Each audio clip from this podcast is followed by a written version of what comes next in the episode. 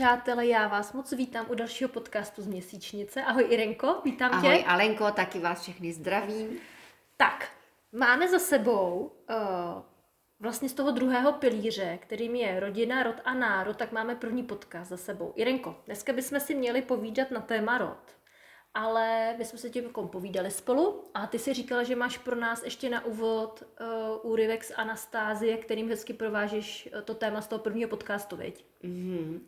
Tak A můžeme, právě, rovnou, můžeme na to rovnou, viď? jdeme rovnou na to a přátelé, já vám teď přečtu uh, úryvek z desáté knihy, což je Anasta, se jmenuje ta desátá kniha. Uh, a je to o svatebním obřadu. Uh, Když byste chtěli podrobněji, tak to najdete v osmé knize, ale tady je to tak krásně schrnuté, takže já nám to přečtu. Že vlastně Irenko je bájo, že už je máš asi eh, 20krát přečtený ty knížky, že, víš, Dostkrát. že víš, kam sáhnout pro tu zhuštěnou verzi. Teda. Ano. Takže dva mladí lidé, kteří pocítili vzájemnou přitažlivost podle starodávných pravidel nebo obřadů, můžeme tomu říkat jakkoliv, šli na okraj vsi, vyhledávali pro sebe pozemek o velikosti neméně než hektar, stavěli si menší chýši a společně do detailu a důkladně tvořili projekt svého budoucího statku. Fakticky tvořili také prostor, v němž může přebývat energie lásky. V tomto projektu neoznačovali jen místo pro svůj budoucí dům a hospodářská stavení, ale také místo pro výsadbu každé rostliny. Tato tvůrčí práce mohla trvat od tří měsíců do roka. Když byl projekt ukončen, mladý pár obcházel příbuzné ze strany nevěsty a ze strany ženicha a zval všechny k účasti na svatebním obřadu. Při návštěvě příbuzných mladí mohli říci například následující. Jak krásnou máte jabloň. Tato slova napovídala pozvaným lidem, aby na obřad sňatku přinesli sazenici jabloně, která se zalíbila mladým. U někoho jiného třeba mohli pochválit zvířátko. Jak temperamentní je vaše hříbátko? Znamenalo to, že pozvaný člověk nemusel myslet na to, jaký dárek přinese novomanželům. Bylo mu jasné, že jim daruje hříbátko. V průběhu svatebního obřadu snoubenci jakoby procházeli velkou životní zkouškou před očima svých příbuzných a přátel. Vyprávěli o projektu svého statku a podrobně ukazovali, co a kde se bude nacházet. Když své vyprávění ukončili, dali znamení a všichni svatebčané umístěvali své živé dary přesně na to místo, které určili ženich a nevěsta. Mladý pár s rozechvěním pozoroval velké společné dílo svých příbuzných a přátel. Po prožití velkého emocionálního splanutí byli novomanželé odvedeni každý do svého rodičovského domu, kde měli strávit dvě noci. Během této doby jejich příbuzní po částech přenesli na pozemek mladého páru předem připravená hospodářská stavení. Za druhého úsvitu on a ona budou spěchat na nově stvořený rodový statek na svou první manželskou schůzku. To, co se s nimi odehraje v novém domě, naplněném jen pozitivními emocemi a nevýdanou energií lásky mezi mužem a ženou a lásky ke svému prostoru, je nepopsatelné. Takže já vám ještě řeknu, jak se jmenuje kapitola, kdybyste to hledali. Jmenuje se Proč odchází láska. A Vladimír Megre tady ve stručnosti popisuje obřad sňatku, který, jak už jsem zmínila, najdete podrobně v osmé knize. A určitě stojí za to si přečíst i tu podrobnou verzi, protože tam krásně uvidíte a zavnímáte, že tento velmi starodávný védický obřad není nějaká fantasmagorie, není to pohádka. Je to něco, co je naprosto reálného, co se vlastně opravdu může zhmotnit a dokonce nejenom v těch dávných dobách, ale co je reálné vlastně i v té současné době. Mohlo by být reálné. A tam je krásná jedna věc, že vztah mladých lidí, kteří cítí, že k sobě mají blízko, tak je od začátku prověřován společným tvořením. Oni tvoří společně projekt svého budoucího prostoru lásky. De facto ta náplň je jasně daná, jak budou trávit společný čas. A celý svatební obřad je vlastně o představení tohoto projektu a i o potvrzení jakémsi slibu, který dávají sobě navzájem, ale celé, současně celé té obci, tak a jako říct veřejně, svému, ano, Mhm. svému rodu, že oni tady budou tenhle prostor společně tvořit. A když si vezmeme, že každé nové manželství, které vzniká, tak vlastně na sebe váže velmi, velmi široké a daleké linie našich předků. Už jsme se asi o tom bavili, že když se podíváme jenom do 20. generace zpátky, Říkali jsme si v minulém Mhm. podcastu, no. tak tam máme milion lidí. A teď si představte, že ženich vlastně nese svoje rodové linie, pochopitelně pro něj dominantní pro jeho práci, myslím se sebou sama a, a vůbec uchovování života je dominantní ta mužská linie, ale samozřejmě nese i tu ženskou linii, nese vlastně předky i z toho ženského rodu a nevěsta naopak pro ně je dominantní ženská linie, pro její práci na sobě sama, řeknu její eh, jako rozvojovou složku, ale nese i ty mužské předky a přináší je do nějakého společného rodu, který eh, od teď tvoří. A když si vezmete, tak eh, je určitě úplně jiný začátek, pokud se setkávají už s nějakým časovým předstihem na tvoření společného prostoru. Dneska mnoho lidí se schází, schází. V podstatě v těch védických dobách lidé, dokud eh, neuzavřeli sňatek, tak se ani nescházeli intimně. Nescházeli se jako v rovině sexu. A, ale tu tvořivost celou ventilovali do společného projektu.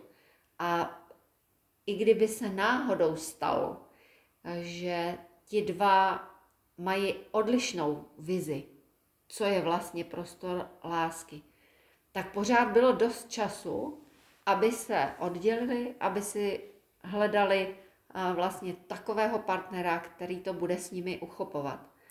A současná doba vypadá jinak. No, to se mi právě líbí, že bychom si tohle jako trošku probrali, že mm-hmm. uh, vlastně v dnešní době uh, je to úplně teda jí odlišný oproti tomu, co vlastně my jsme si mohli přečíst v tom příběhu. Kdy uh, mně se tam teda Irenko i moc líbilo to, že uh, vlastně ta ten rod, nebo ta mm-hmm. osada, nebo vesnice, nebo bych to řekla, prostě ty uh, lidé, kteří žili v tom společném prostoru, měli zájem o to, aby se těm novým uh, vlastně dobře dařilo a oni je obdarovali vlastně z toho nejlepšího, co měli, jestli jsem to jako pochopila. Takže tam Ano. vlastně úplně odpadlo to, co řeší v dnešní době skoro každá rodina. Že nemají třeba šanci ani uh, mít vlastní bydlení na to svůj prostor lásky. Jo. A tady je tak odlišný vlastně přístup k tomu fungování to, těch mladých lidí, kdy tady je vlastně alfa a omega eh, to společné tvoření toho prostoru, viď? Přesně tak, tam je podstatné jenom, v uvozovkách jenom, aby oni přesně věděli, jaký prostor lásky chtějí tvořit. ten projekt musí mít pro ně už velmi konkrétní podobu. Proto i během toho svatebního obřadu, což najdete Mm. právě v té rozšířené Tady verzi, to podrobně. no. tak nevěsta vlastně chodí po tom pozemku, provádí svatebčany, provádí rod a ukazuje a tady eh, si představuju, že bude část rozkvetlé louky.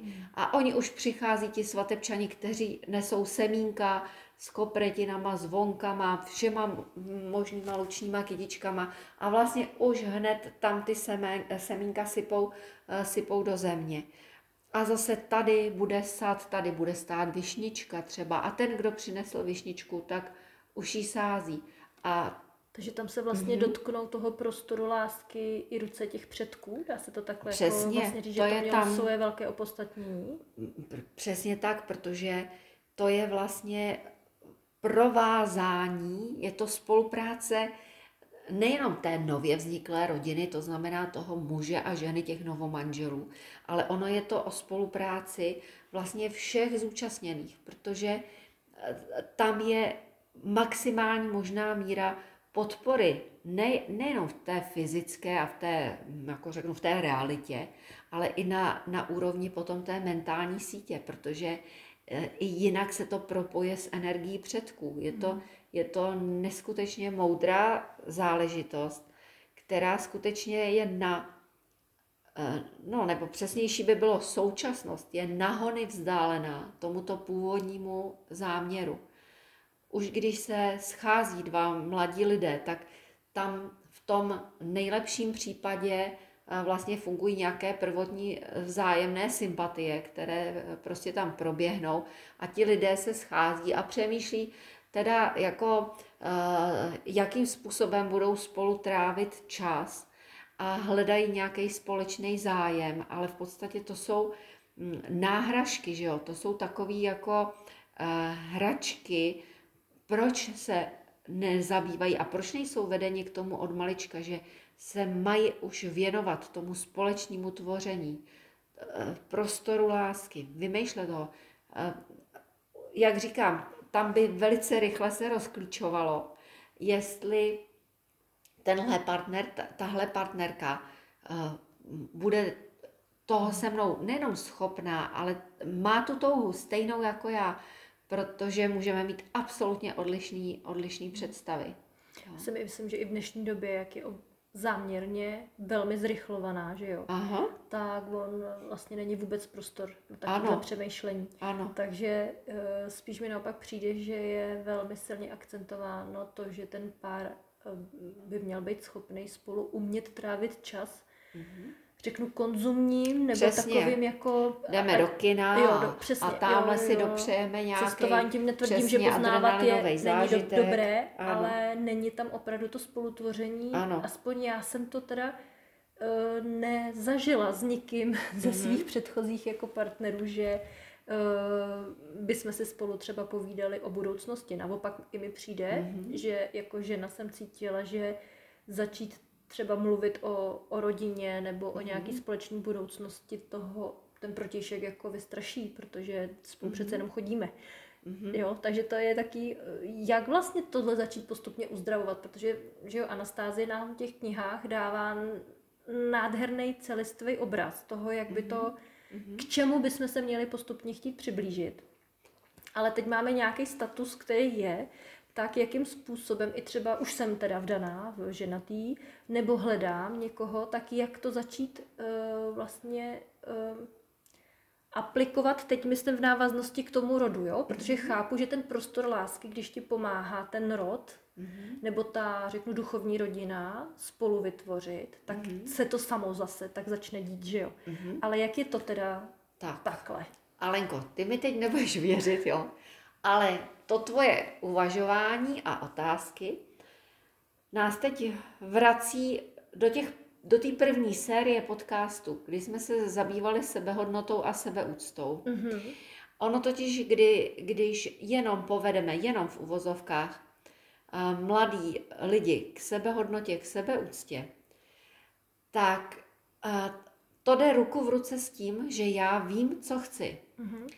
A teď, jak si o tom povídala, eh, že vlastně tuhle otázku, ti to přišlo jakoby nepatřičný Hmm, to hmm. představit svýmu partnerovi, tak eh, nevím, jestli nade mnou stáli všichni svatí, ale já jsem naopak věděla, že tohle pro mě musí být jasný kritérium, že chci fungovat v přírodě. Mhm. A e, jakmile jsem cítila, že ta druhá strana to má nastavený jinak, tak jsem e, opravdu se vzdálila. Jo. A m, m, přiznám se, že i mýmu muži, e, s kterým jsme už skoro 30 let, tak m, velice záhy jsem říkala, já vím, e, že pokud budu s někým jako fungovat dlouhodobě, že dokážu dlouhodobě fungovat jenom s perspektivou, že budeme žít v domečku a obklopený přírodou. Je to Mhm. pro mě nesmírně důležitý. A proč my se bojíme tohle Hmm. tak důležitý téma? Jako vnímat, to, to druhého přece k ničemu nezavazuje. On může říct, hele, já mám úplně jinou představu, já miluju život v bytě a e, v klokotu velkoměsta a já už si řeknu, nebo města jako takového, a já už si řeknu, aha, ale to z hlediska dlouhodobé perspektivy asi není úplně v pořádku. Jo? A neříkám, prosím vás, že to znamená, že ten, kdo netouží po životě v přírodě, po životě v domečku, a, že je nějaký špatný. Ne, jenom to má nastavený jinak. A netvrdím ani, že tak jako vy, naši posluchači, musíte všichni toužit po životě na venkově a v domku a, a, a e, se zahradou, potažmo třeba i s rodovým hektarem. Tak to být nemusí. Ale je právě důležitý, už na začátku my jsme zapomněli, a to už je obecný pravidlo, si říkat, co chceme v budoucnosti. My se bojíme, že jako, je, a my hned budeme řešit budoucnost a tím toho ten protějšek vlastně zaplašíme. No a to jenom je o tom, že já pak neznám svoji hodnotu a vlastně nevím, co já pořádně chci. Chci žít život někoho jiného, nebo chci žít jako svoji vizi, kterou, která ve mně vzniká od malé holčičky nebo od malého chlapečka. Je přece v pořádku, když se potkáváme tak, jak k sobě Hmm. patříme z hlediska našich vizí. Hmm. Jo? My ty vize obecně mm-hmm. vlastně i v tom uh, rodu, uh, když si třeba vezmu, že bychom se bavili v rodině o nějaký jako vizi mm-hmm. té Mhm. rodiny, Mhm. tak si to teda přiznám úplně jako tohle taky nevybavuju, mm-hmm. že možná je to taky zajímavé téma, jakým způsobem v rámci toho rodu pracovat mm-hmm. s těma vizema. Taky už jsme to tady měli, jo. Protože úplně nádherný nástroj je obrázek osobního štěstí, Hmm. kdy si sedneme ke konci roku Hmm. a jednak, když už pracujeme programově s tím rokem, už můžeme myslet na to, jo, že si ho nějakým Ano. způsobem modelujeme a pak právě když připravujeme ten obrázek, řeknu, osobního a rodinného štěstí, tam už se přece bavíme o tom, co je pro nás důležitý a ten horizont roku nám uh, vlastně neomezuje výhled do dalšího hmm. uh, horizontu. To znamená, ano, my bychom chtěli letos tohle, protože víme, že to bude mít tyto návaznosti do dalších hmm. let. Jo? Takže to je jedna z věcí. Ale co si myslím, že je nejzásadnější, a na to jsem si připravila druhý úryvek, tak já vám schválně k němu nic teďko neřeknu dopředu, ale budu k tomu povídat až potom. Tak, Tak já vám ho teď jdeme číst, přečtu. jo? Mhm. Ano. A teď čteme z šesté knihy a ona už ta, ten název kapitoly vám hodně napoví. Dobře. Překroucená představa dějin. Aha. Vzal si otevřenou knihu a teď eh, kdo? Vzal si malý Vladimír, eh, syn, kterého eh, Vladimír Megre vlastně splodil s Anastasí. Vzal si otevřenou knihu z nějakého důvodu levou rukou, nějakou dobu se mlčky díval na tištěný text a pak začal číst. Starodávní lidé žili v tropických krajích, kde nebyly mrazy a zima.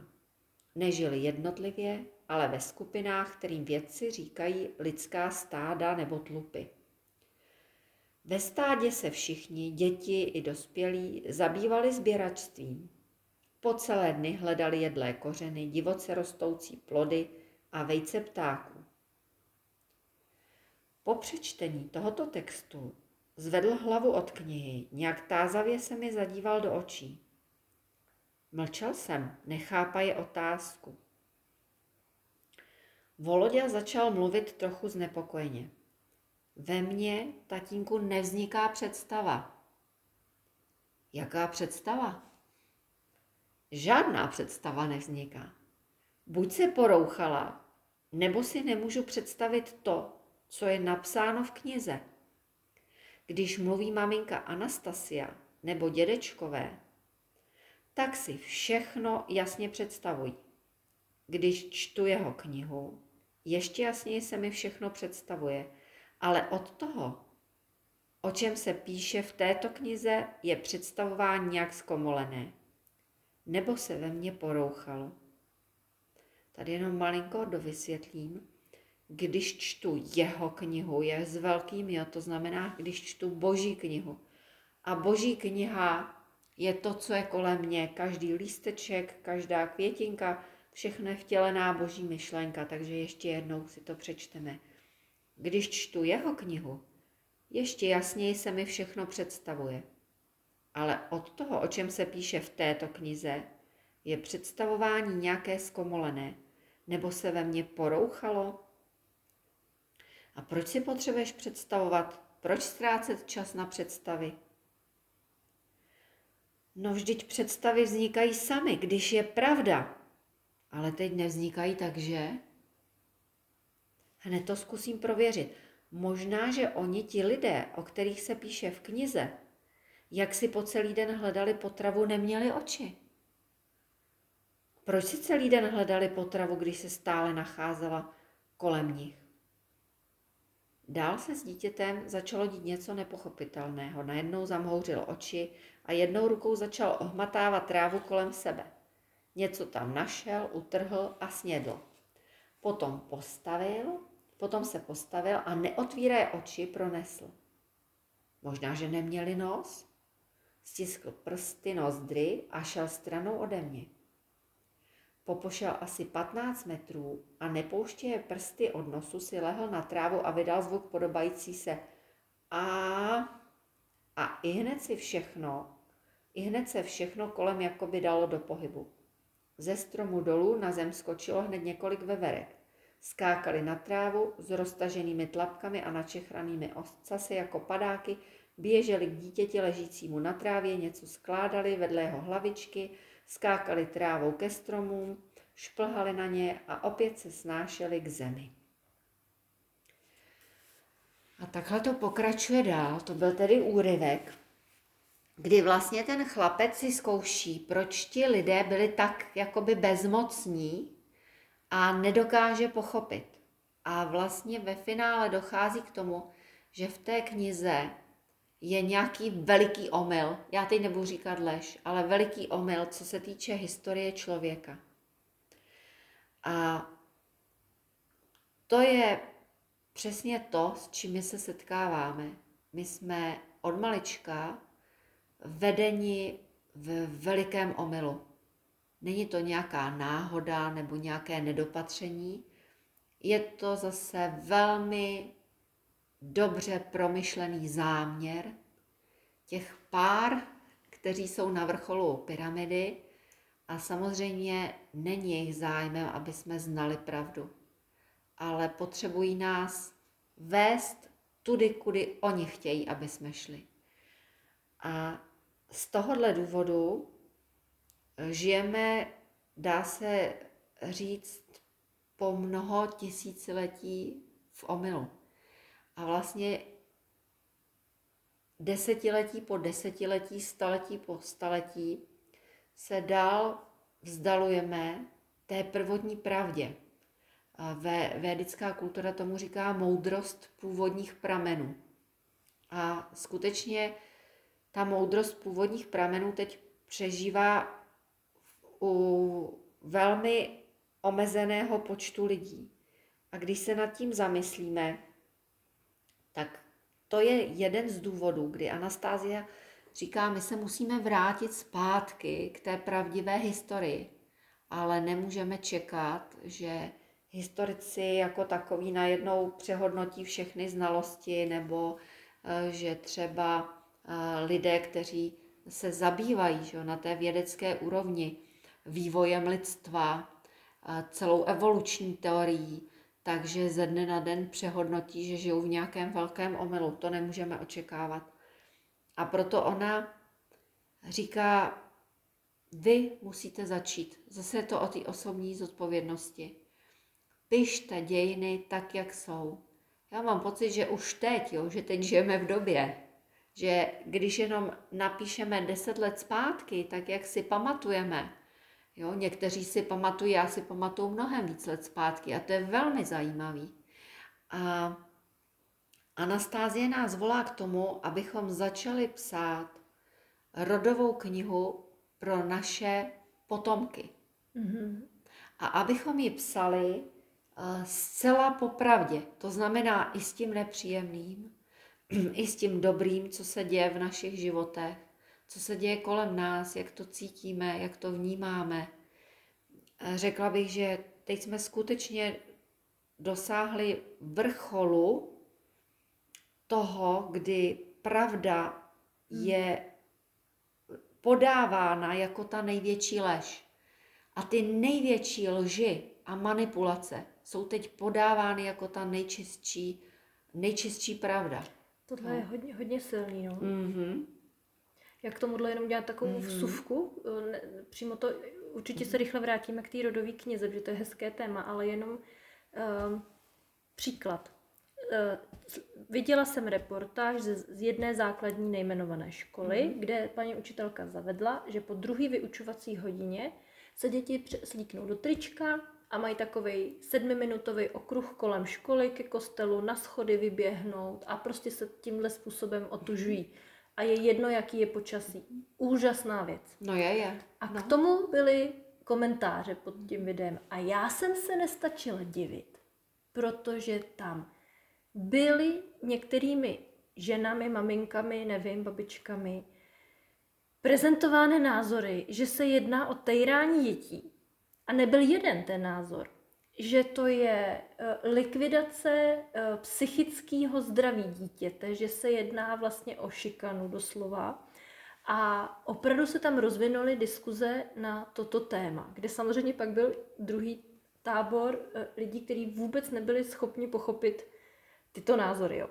A já to normálně nikdy nečtu, ale tohle přitáhlo moji pozornost. Asi právě proto, abych si i tohle zvědomila, jak opravdu něco, jako je otužování, e, fyzické zdraví a to, jak ho docílit, může být považováno za ohrožení pro někoho. Já to schválně teďko zase uh, zkusím ne vysvětlit, ale zkusím na to nahlídnout uh, jinýma, jiným spektrem a sice uh, znám školu, která je založena podle principu Anastázie. Rodová škola. V současné době to vypadá tak, že na jedno volné místo se hlásí 100 žadatelů. Absolventi této školy mají okamžitě desetinásobný plat oproti průměrným absolventům jiných škol. A v téhle škole jako velmi důležité pravidlo platí otužování. Ty děti začínají den tím, že se ponoří za každého počasí, to znamená v zimě, v létě, do studeného potoka. Mm-hmm. A proč o tom mluvím? My můžeme mít názory různé, ale mě řekl jeden známý, který v té škole pobýval a řekl mi, víš, když jsem tam byl poprvé, tak jsem tam byl měsíc. A to je člověk vedle z toho, jak to tam všechno funguje, protože jenom teď pro posluchače, eh, pro zajímavost, to je škola, kde jsou sice učitelé, ale vůbec nevstupují do vzdělávacího procesu. Mm-hmm. Děti učí navzájem děti a učitelé jsou ryze jenom takový jako moderátoři, kteří s nima fungují mimo výuku. Jo? To je jako zajímavý. A tak říkal, to jsem měl oči na vrch hlavy vůbec jenom z celého toho procesu, abych ho Jak trošku, toho- jak do jo, toho jako se jak to vůbec pochopit a, a jak. A hlavně ho fascinovalo, že to, co jemu eh, jakožto učiteli na střední škole, na gymnáziu, eh, stále nedochází v souvislosti s buňkami, tak mu dokázal, jo, žádný pedagog na, na střední škole, na vysoké škole, jako jeho pedagog mi to, mu to nikdy nevy, nedokázal vysvětlit. A najednou v téhle škole desetiletý chlapeček si ho vzal stranou a ukázal mu tam nejrůznější knihy ve francouzštině, v angličtině, v němčině. To nebylo podstatné, ukazoval mu tam Obrázky. obrázky, popisoval a on to najednou pochopil. A to pro něj bylo, to byl moment zlomu, že jo? Mhm. A tak nějak začal i chápat to, jak je možné, že když tam přijde dítě z normální školy, přestoupí, tak jak je možné, že ono během roku obsáhne najednou, respektive první rok se s tím tak jako zžívá a najednou druhý rok udělá dva, tři ročníky na běžní škole najednou, nebo i čtyři. A takže to začal pobírat, že to skutečně jde, že ti učitelé nemusí být přítomní ve vzdělávacím procesu a respektive jakoby v tom přímém školním čase, abych byla přesná, protože ve vzdělávacím procesu jsou přítomní, ale úplně jiným způsobem, než jsme tomu my zvyklí. No a řekl mi, víš, takže ten první měsíc já jsem spíš jako se snažil uchopit tohle, protože to pro mě bylo nap- naprostá sci-fi, ale po druhý jsem tam přijel na rok a já jsem si všiml, až když jsem tam byl díl, jedný zajímavý věci. Za rok tam jediný dítě nekejchlo, hmm. nezakašlalo. Ty děti jsou absolutně zdraví a vyzařují.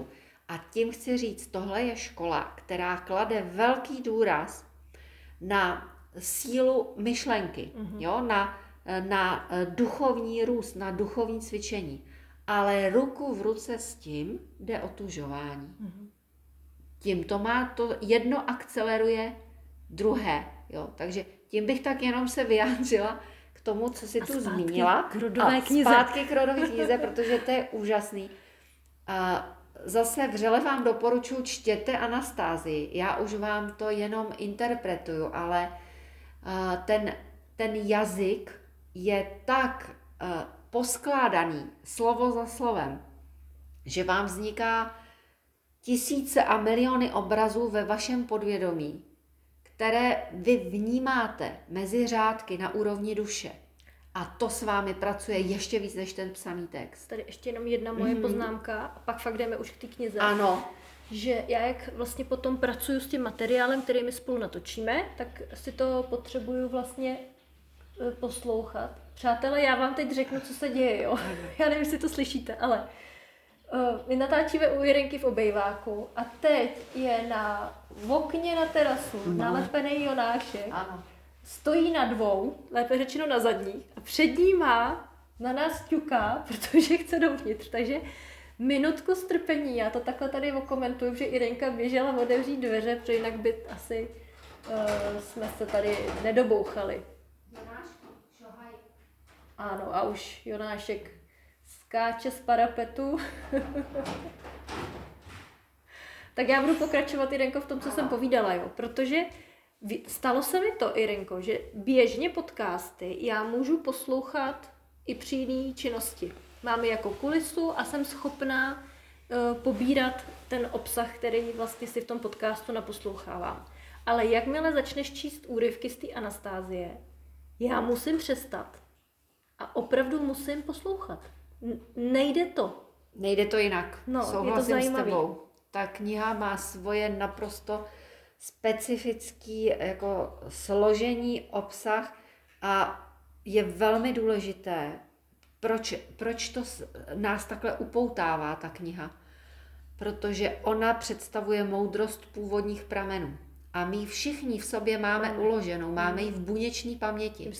A najednou, ty tohle je přece něco, Hmm. Co moje duše bytostně nejenom zná, ale bytostně potřebuje. Mhm. Tenhle svět, tuhle pravdu, tyhle informace. Mhm. Jo, tuhle práci na sobě. A to je na tomto úžasný. Takže já už teďko tu Jo, knihu rodu uh, uh, budu opravdu jenom interpretovat. Takže přečtěte si to, jako přímo, ale uh, v, v Anastázii je to vysvětlováno v poměrně rozsáhle a v, z nejrůznějších úhlů pohledu, k takže já jsem to tak vrací, jakoby, ano, trošku, trošku už jsem to zase uh, cukla vzhledem k času, který máme, ne že, by, ne, že bych netoužila vám přečíst všech deset knih Anastázie, ale to opravdu uh, prostě nejde z časových důvodů. Ona říká totiž fantastickou věc. Říká, podívej se, ty když budeš psát rodovou knihu pro svoje potomky, který třeba ještě ani neznáš, jo? ale protože jsi třeba ještě velmi mladý, mladá, ale eh, cítíš tu potřebu, že chceš předat dalším generacím pravdu, tak už jenom ta tvoje touha, že jim chceš předat to, jak ty to cítíš, tak se dostáváme do kultury citů. A tam je obrovská deviza citů, jestliže my předáváme informace skrze city, tak my obrovský objem vědění dokážeme dát do malinkého semínka. Ale tak jako když si vezmete malinký semínko třeba mrkve, to je nepatrný.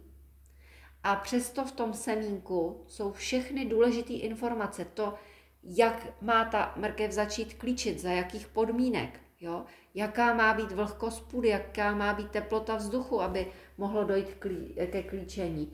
To, že je tam, jak ta mrkev se bude postupně vyvíjet, do jaké podoby naroste, jak bude vypadat nadzemní část, podzemní část, kdy dozraje. Všechny informace jsou tam a jenom když se semínko vloží do půdy a nastanou ty správné podmínky, začne se ten proces, ano, ten proces nastartuje. A teď si představte, že my prostřednictvím našich citů, který vložíme do slova, stvoříme semínko pravdy pro budoucí generace. Nic nepřekrucovat. Obzvlášť v současné době je tohle tak, tak důležitý. To znamená, když my prožíváme silné pocity, tak s námi pracuje a prochází náma v jednom jediném okamžiku obrovský pemzum informací. Hmm. Ale to samé se děje i se čtenářem, který se pak k tomu našemu záznamu dostává a on tomu nemusí hned rozumět na vědomí úrovni, ale v každém případě tomu rozumí právě na úrovni duše. Vy si to můžete eh, představit a znova říkám, tam nesmí být žádná záludnost, žádná faleš. Jo, to je ten nesmírně důležitý. Ale představte si, že by váš pra, pra, pra dědeček nebo pra, pra, pra babička napsali pro vás, jo, jakožto nějakou vzdálenou uh, potomkyni nebo potomka, takovouhle knihu a ona by se vám dostala do ruky. A teď byste v ní mohli číst. Jo. No a mě by zajímala ta mhm. inspirace, to určitě bude zajímat naše posluchače, co by tam vlastně tak mohlo být tím obsahem, aby jsme teda nebyli zavádějící. Jo, zase řeknu to takhle, jo. Ve světě najdeme miliardy knih. A ty knihy mají zcela protichůdný názory. Přečteme jednu knihu, tam říkají tohle, přečteme jinou.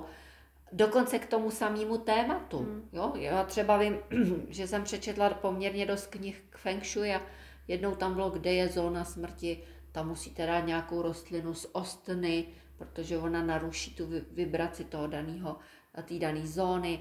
V druhý se psalo, kde je, kde se nachází sektor smrti. V žádném případě tam nesmíte dát rostlinu z ostny. Je to jedno téma, jedna problematika, zcela protichudý názor, takže vy si teď řeknete, no dobře, Anastázie nám k tomuhle říká jednoduchou věc. Jakmile ty začneš psát knihu s vědomím, že ji píšeš pro svoje děti, pro svoje potomky, v ten moment se v tobě otevře znalost původních pramenů. A ty budeš přesně vědět, co tam z toho tvého života pravdivého máš napsat. To je ta podstata, co jim máš předat, co vlastně chceš, aby, aby se v nich otevřelo. To znamená, v ten moment, kdy člověk takhle začne psát, tak pochopí, že to, že to je úkol, že je to poslání, aby děti mohly jednou tím nejlepším možným způsobem tvořit další budoucnost pro další generace. My tím, že jsme se vzdali rodové knihy, jo, zapomněli jsme na ní, nevzdali jsme se jí pravděpodobně dobrovolně, jo, byla postupně zanesená lživýma informacemi a manipulací a svádění úplně někam jinam, na jinou stranu, tak tím, že my jsme to prostě odložili, přestali jsme to dělat, tak my vlastně ani nevíme, jakou budoucnost chceme tvořit hmm. pro ty děti. Což je Průšvih. průšvih, protože my maximálně řekneme, chceme, aby se naše děti měly líp. Dobře. Jo, líp než my. Ale co to je to slovo líp? Aby byly větší uh, vazalové digitálních technologií, aby měli víc syntetické potravy, geneticky modifikované. Co to je to líp? Takže ty mi chceš říct, že když by teď začali, uh, já nevím, třeba těch 10% lidí psát rodovou knihu, která v podstatě má být uh, přáním krásného budoucího, jestli tomu rozumím. Ano. Tak to by se možná dali věci do pohybu teda no, velkým způsobem. Ale veď? neuvěřitelným způsobem. Neuvěřitelným. Jo, protože najednou nejenom, že člověk sám uh, uh, přestane být ovlivňovatelný, ne, neříkám, že absolutně to nejde, jo, hmm. protože my dneska máme opravdu zanesený uh, vědomí i podvědomí tolika milnýma informacema, manipulujícíma informacema, Ale že jako oprostit se, ano, že člověk to ani ne, přesně ne, nerozklíčuje. nerozklíčuje no. Jo, takže jako myslet si, že hned budu absolutně čistá ve smyslu uh, pravda, eh, nepravda informacích, to asi úplně ne, ale to vědomí a ta touha, že chci fakt stvořit něco, co pomůže dětem začít správně chápat, jo, správně, správně vnímat, nebejt tak manipulovaný. No to je, to je tak jako obrovský dar, ta rodová A je to kniha. teda i velká zodpovědnost, Irenko, protože No, když tě tak poslouchám, sakramensky. tak ono jako... Uh, tak si teda, co, tak si budu koupit nějaký větší sešit Ano. teda. A ono jich může být víc dílů, jo? No právě. Když se chci jako rozepsat, A teď tak si k tomu teda knihovnu. sednu Mhm. a poprosím si, Mm. abych dokázala pro tu budoucí generaci zaznamenat Mhm. pravdu teda, jo? Ano, přesně tak. A pak je jedno, co budu psát? Pak opravdu jdu jenom skrze nějaký jako intuitivní psaní? Nebo jak si tě mám jako, No. jak si to mám jako představit? Já samozřejmě, že tam můžu zapojovat i tu rozumovou složku, že jo, svoji paměť, ale už jsem v plný důvěře, že jsem vlastně vedená tím nejlepším možným směrem, eh, protože Mně, mně šlo o to, jestli to musí být jakoby zaznamenávání nějaký aktuálního dění kolem mě, jako, a nebo je, je. to od nějaký tý jakoby vizi, kdy já jsem třeba skrze nějaký osobní rozvoj došla k nějakému závěru, který mi opravdu dělá blaho a rozumím, uh, rozumím. chci zkrátit cestu tomu Aha. potomkovi třeba. Ono totiž eh, je důležitý, eh, aby ten potomek znal i tvoji realitu. To znamená, že tam fakt musí být i obsažený prvek kroniky. Jo? Eh, Fakta, události, vždycky nějaký fakta, události, tak jak to teď je, Mhm. jo? Ale pak je tam ta vize, Mhm. jak, jo, jak by to mělo být. To znamená, že ty opravdu můžeš i popsat reální, dáš holý fakta. Je- tu, je tu prostě dva roky situace, která je nazývána eh, celosvětovou pandemí v souvislosti s tou situací. Všechny státy světa postupují jednotně, skoro všechny státy, že jo, vyhlašou lockdowny, upravují zákony, vyhlašou nejrůznější nouzové opatření, eh, represe vůči lidem, oddělování jednoho od druhého, nesmí se scházet, takže eh, velká taková, jako řeknu, eh, velký sociální problém, eh, co už dneska můžeme i hodnotit, protože už se objevují psychologové, kteří začínají říkat, co všechno to nadělalo v myslích dětí. No, to je Jo. pravda. no. Eh, To a ono to bude zjevný, co, na, co nadělalo očkování. Jo. Eh, ono už to začíná být pomalu vidět. Já nevím, jestli neznáte skutečně nikoho, kdo by měl následky po očkování, někdy i fatální. Já bohužel ze svého okruhu už znám i lidi, kteří eh, zemřeli Hmm.